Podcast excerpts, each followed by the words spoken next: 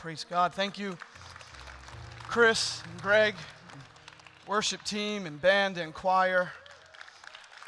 Praise God.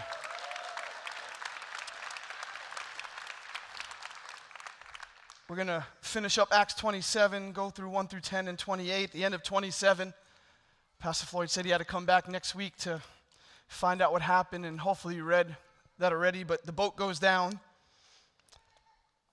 They see land. They're hoping they can get there. They move the boat towards the land. They hit some shallow water. The front of the boat sticks. The back of the boat gets bombarded with waves. It begins to break apart.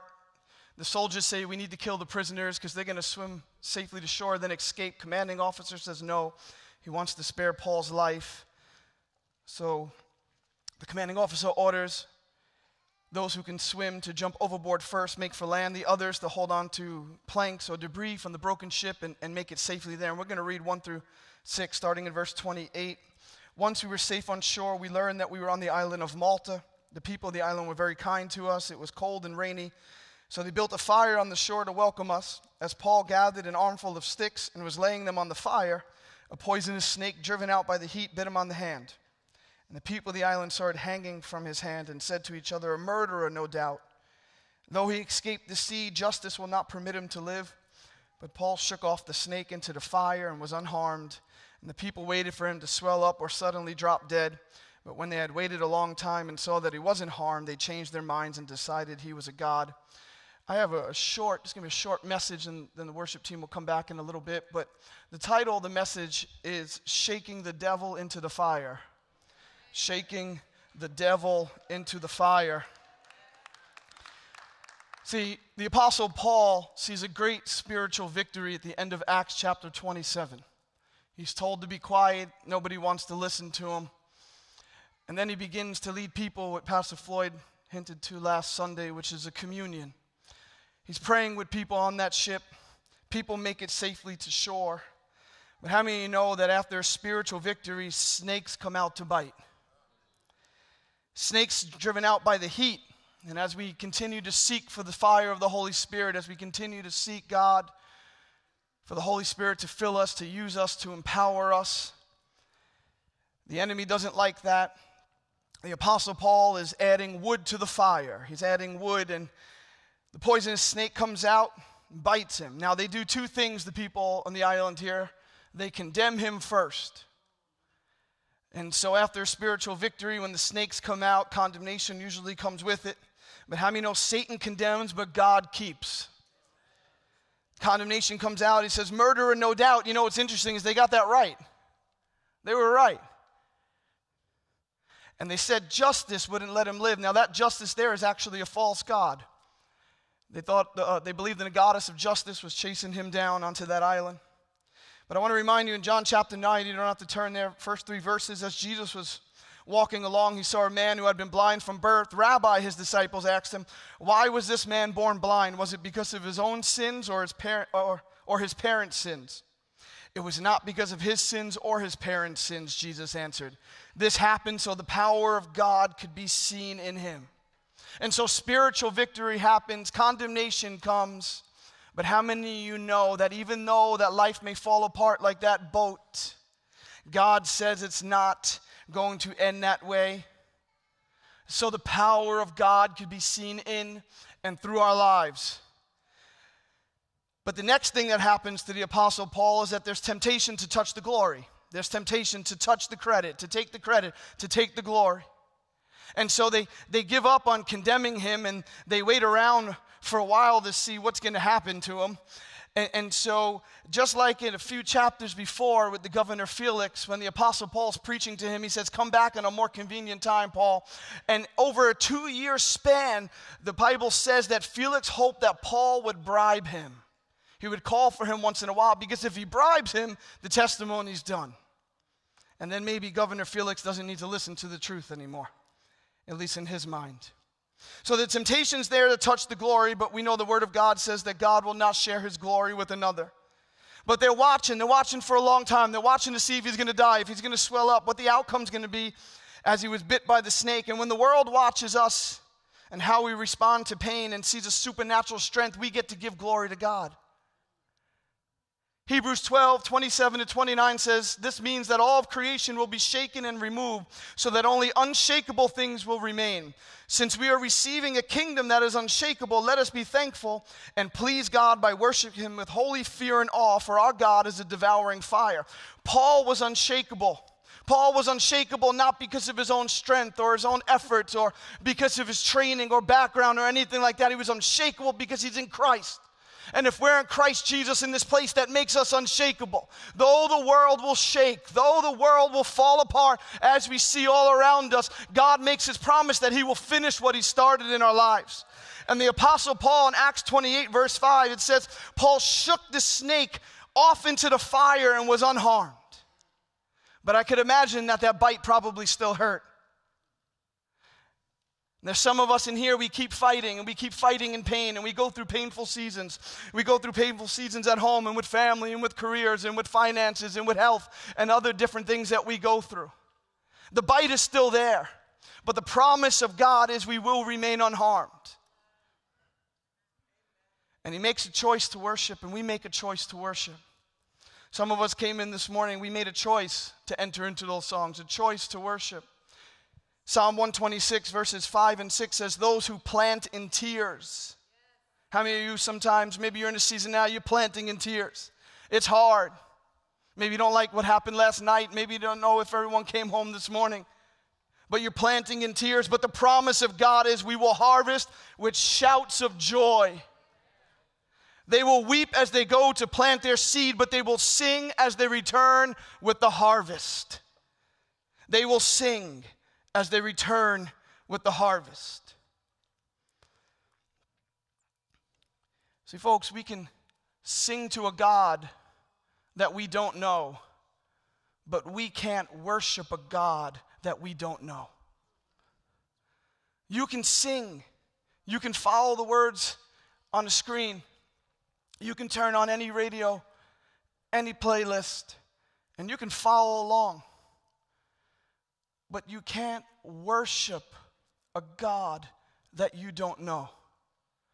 Acts 27 39 says, When morning dawned, they didn't recognize the coastline, but they saw a bay with a beach and wondered if they can get to shore by running to ship aground. And there's some people in this room, you come into a building like this, you come into a, a church service, and hope looks like it's in the distance. And hope is, it, it's a vague picture of what hope looks like, just like they did. They saw something in the distance. They didn't recognize that coast, but they said, hey, we're going to give up everything to give it a shot. We're going to go in that direction, and maybe it's going to work. And there's some of you that are sitting in here in this building this afternoon, and you say, hey, I don't know. Hope is, looks like it's in the distance. And I'm not sure about this Jesus thing because it may cost me to give up everything I have. Yes, that's right. The old boat will fall apart, but the wood will get you safely to shore. And so we have a little bit more of the message, but I told you it wasn't long. And I'm going to ask the question before we can move on because I don't want anyone to miss out on the wonderful privilege we have as believers in just a couple minutes. And so you may be in this place and hope is still at a distance. You see the person getting excited next to you when they worship, and you don't know their story. They may not have it all together. They, they, they may, their family may not be all together, but they still come in lifting their hands. They still come in opening up their mouth, and they still come in trusting in God.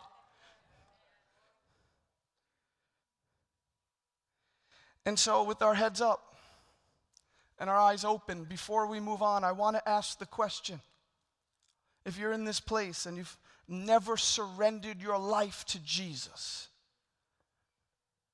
we're not talking about just believing in something in your mind. We're not talking about just coming to church and saying, Yeah, that's how I was raised. And we're talking about He's master, I'm slave.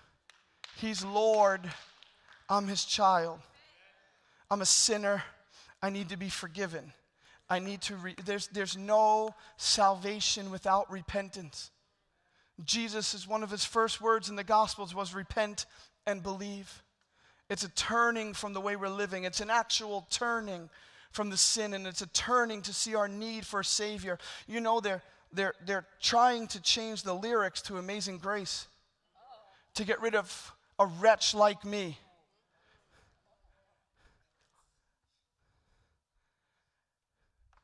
We are in need of a Savior. And so, before we go on to anything else, I want to ask you a very simple, simple question. But I'll tell you, for some of you, it's going to be very difficult because it looks like, how can I get to something I can't get to? And what if everything falls apart? Well, let me tell you something without Jesus, it's already falling apart.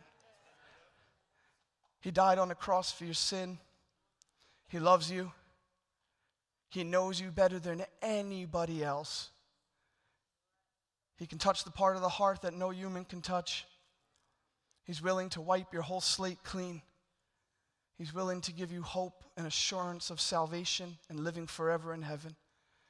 And so, before we move on, I just want to ask the question if you've never surrendered your life to Jesus and you would like to, just raise your hand wherever you are. I want to pray with you. Are there any hands in this place that would say, I want to give my life to Jesus? Just raise your hand. I'm not going to ask you to come forward. I'm not going to ask you to do anything like that. We're looking. We'll take our time. If you're in this place, we had four, one memorial and three funerals this week. Time is like this, and it's for eternity. And so I ask one more time if you've never surrendered your life to Jesus and you would like to, just raise your hand and I want to pray with you. Praise God.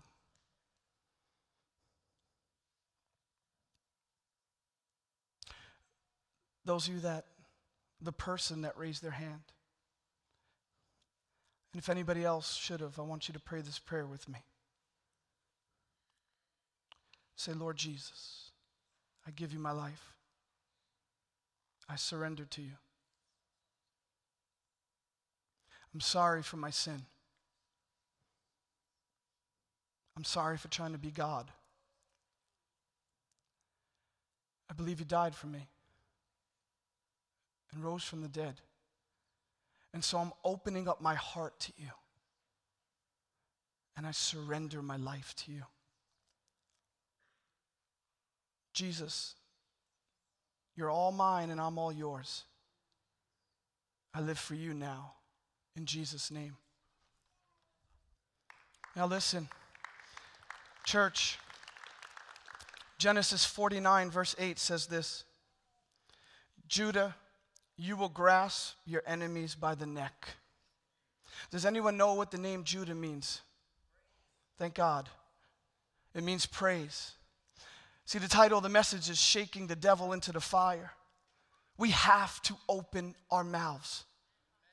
We have to praise God, not just in this house, but in our houses and in our cars and in our cubicles and on the subway and as we commute and as we walk through a mall and as we walk through a grocery store.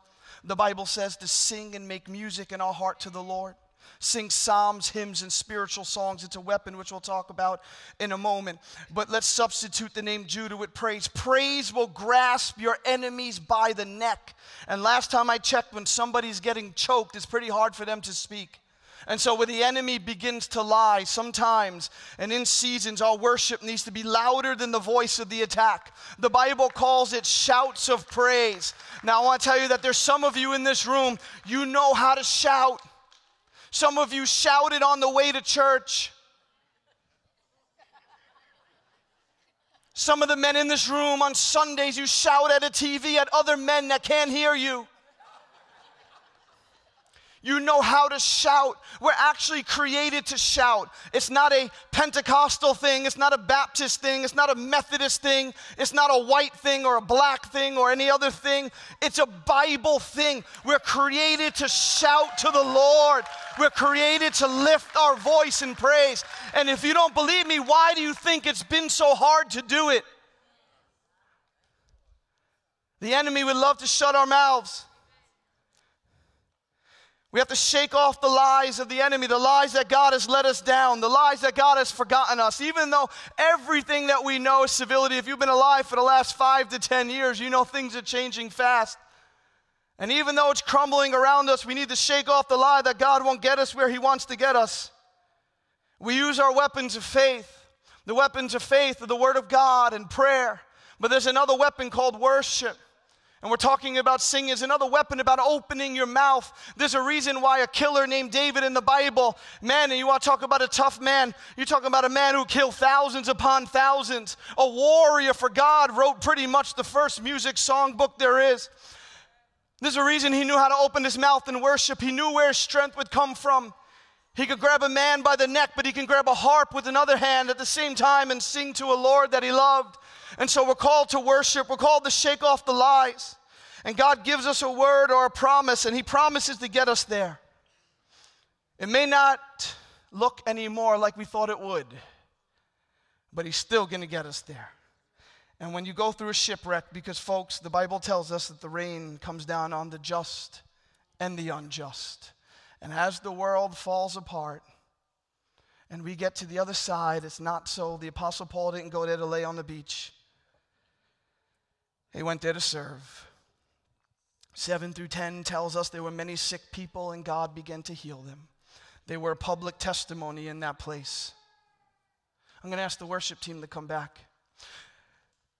Young Jewish children would take a reed stick and they would use it as an instrument. And if you blew into the reed stick, it would make a musical sound. The problem was if the stick was a little bent, the stick broke. Guess what they used to do to the stick? They throw it out. But you know, there's a verse in the Bible that says, A bruised reed I will not crush, a bruised reed I will not break. He's not going to discard a bruised reed because there's some of you in this place, you have been bitten. Now, at the end, God's going to finish the work He started with you, but we're walking around with like a snake on our hand, if I could put it that way. And we've been bitten and it hurts. But when God takes that reed stick and He breathes life back into that reed stick, and the song comes back out of that stick. It's just like you and I that God can breathe a fresh wind into our lives. He can give us a new song. The Bible talks about a new song. Some of us, we need to put away the old songs, the old words, the old labels, the old lies, and we need to begin to open up our mouth and use this weapon.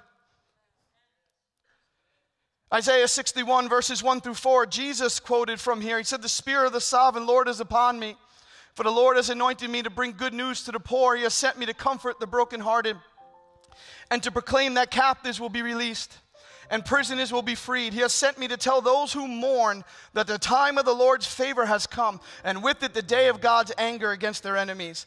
To all who mourn in Israel, he will give a crown of beauty for ashes, a joyous blessing instead of mourning, a festive praise instead of despair. And in their righteousness, as we choose to live by the power of the Holy Spirit God's way, we will be like great oaks that the Lord has planted for his own glory. They will rebuild the ancient ruins, repairing cities destroyed long ago. They will revive them, though they have been deserted for many generations. See, Isaiah 61 gives us a very interesting pattern. You have comfort, you have freedom, you have healing, and at the end of those first four verses, you have God using a people. But there's something in between. The thing that's in between is worship the thing that's in between. Now, God can touch us and God can forgive us. But we need to begin to open our mouths. We need to begin to worship the Lord. We need to begin to lift our hands. We need to begin to, to move our feet and open up our hearts. Because that worship that's in the middle there, it comes before being used. God will use them powerfully and mightily. It's what it shows us in these four verses of Isaiah 61. And some of you know the verse by this the oil of joy for mourning, and a garment of praise in exchange for the spirit of heaviness. You may be in this place and you are struggling with suicidal thoughts. Let me tell you something, you can shake that into the fire. You may be wondering if you're any good, if there's a purpose for your life, if you're a mistake wondering if you didn't get through tomorrow, you can shake that into the fire. He gives us, He takes a spirit of heaviness away, and He gives us, it's a festive praise. It's a festive praise. I don't know about you, And maybe this is not the same testimony, but I have a feeling it's probably many of you, just like me. Folks, this some of us we used to stay up all night long in clubs dancing. Some of us used to spend all our, our time and energy looking for somebody in a club that you couldn't even see. Some of you stayed long enough for the lights to come on and you really found out you shouldn't have been there.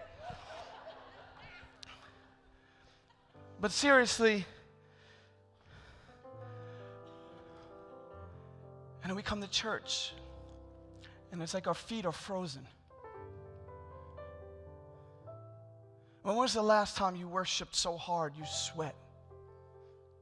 When was the last time I preached everything I had that there was nothing left?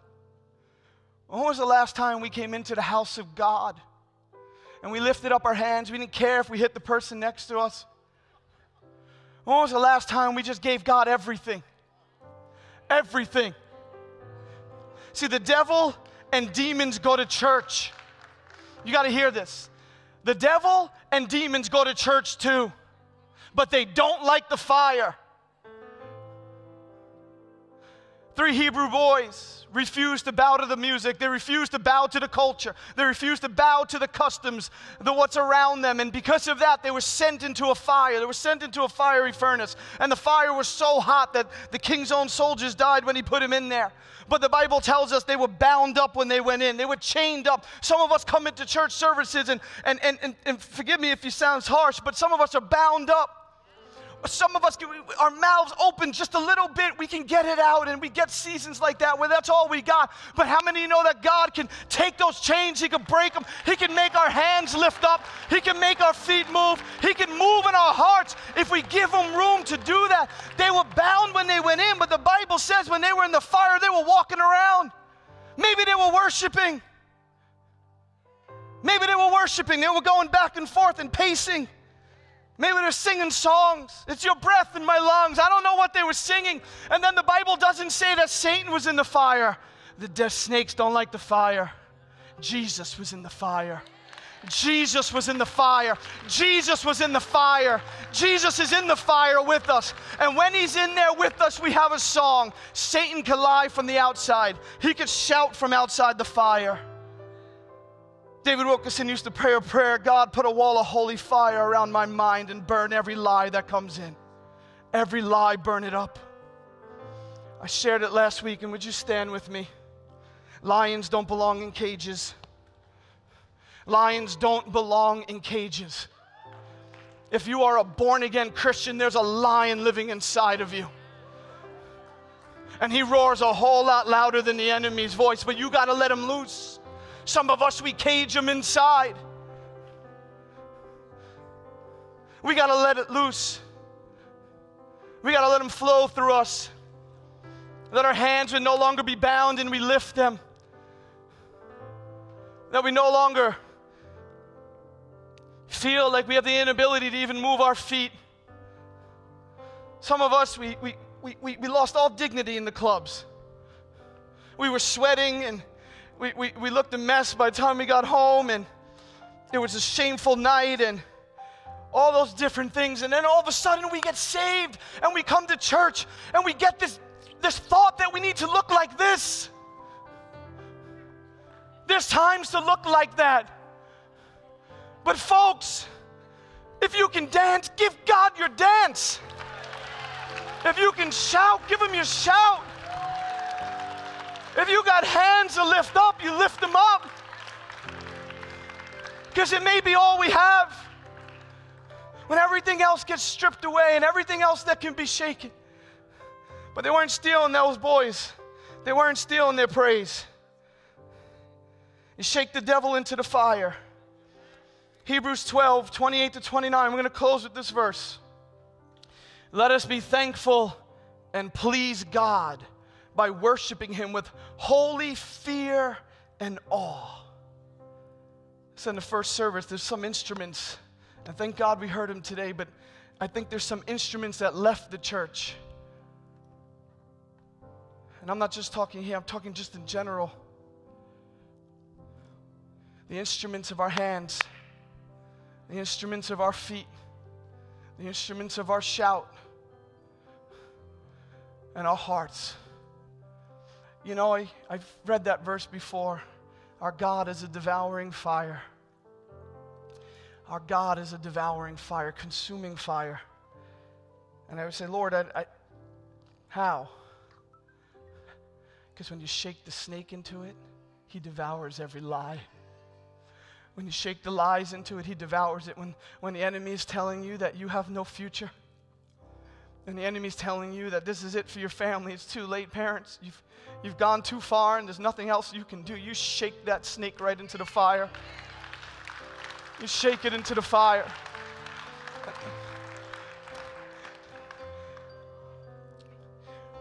The altar call's not in the front today. Next Sunday, when you come back, you're probably going to sit in the same seat you're sitting in now or close to it. And next Sunday, you're going to have to lift your hands. And next Sunday, we're going to move our feet. And next Sunday, we'll clap. And next Sunday, we'll shout. And we're not going to wait for a worship team to tell us. And so we're going to practice now. We're going to shake the devil into the fire. Now, if you want to you want to come to the front, that's up to you. Whether you sit in the balcony or in the front, we have an opportunity to fight. We have an opportunity to fight. They gave Greg a mic. You know what? Maybe we can start with you deserve it. Maybe we could start there. And we're not rushing. Let me tell you, if a small group of college kids can get together and and they can wait on the Lord and see what he happens. What's the rush? Shake it off. Don't come in with the same, don't leave with the same thinking. Those of you that may be struggling in your mind, shake it off. Put it in the fire the doubts in the fire, the unbelief in the fire, the fears in the fire. But let it out. Let the lion out, balcony. People in the bleachers, people on the main floor, those online. Let it out. We're going to worship. We, we said we're going to fight back to back. There's nothing more I can do. You can lead us.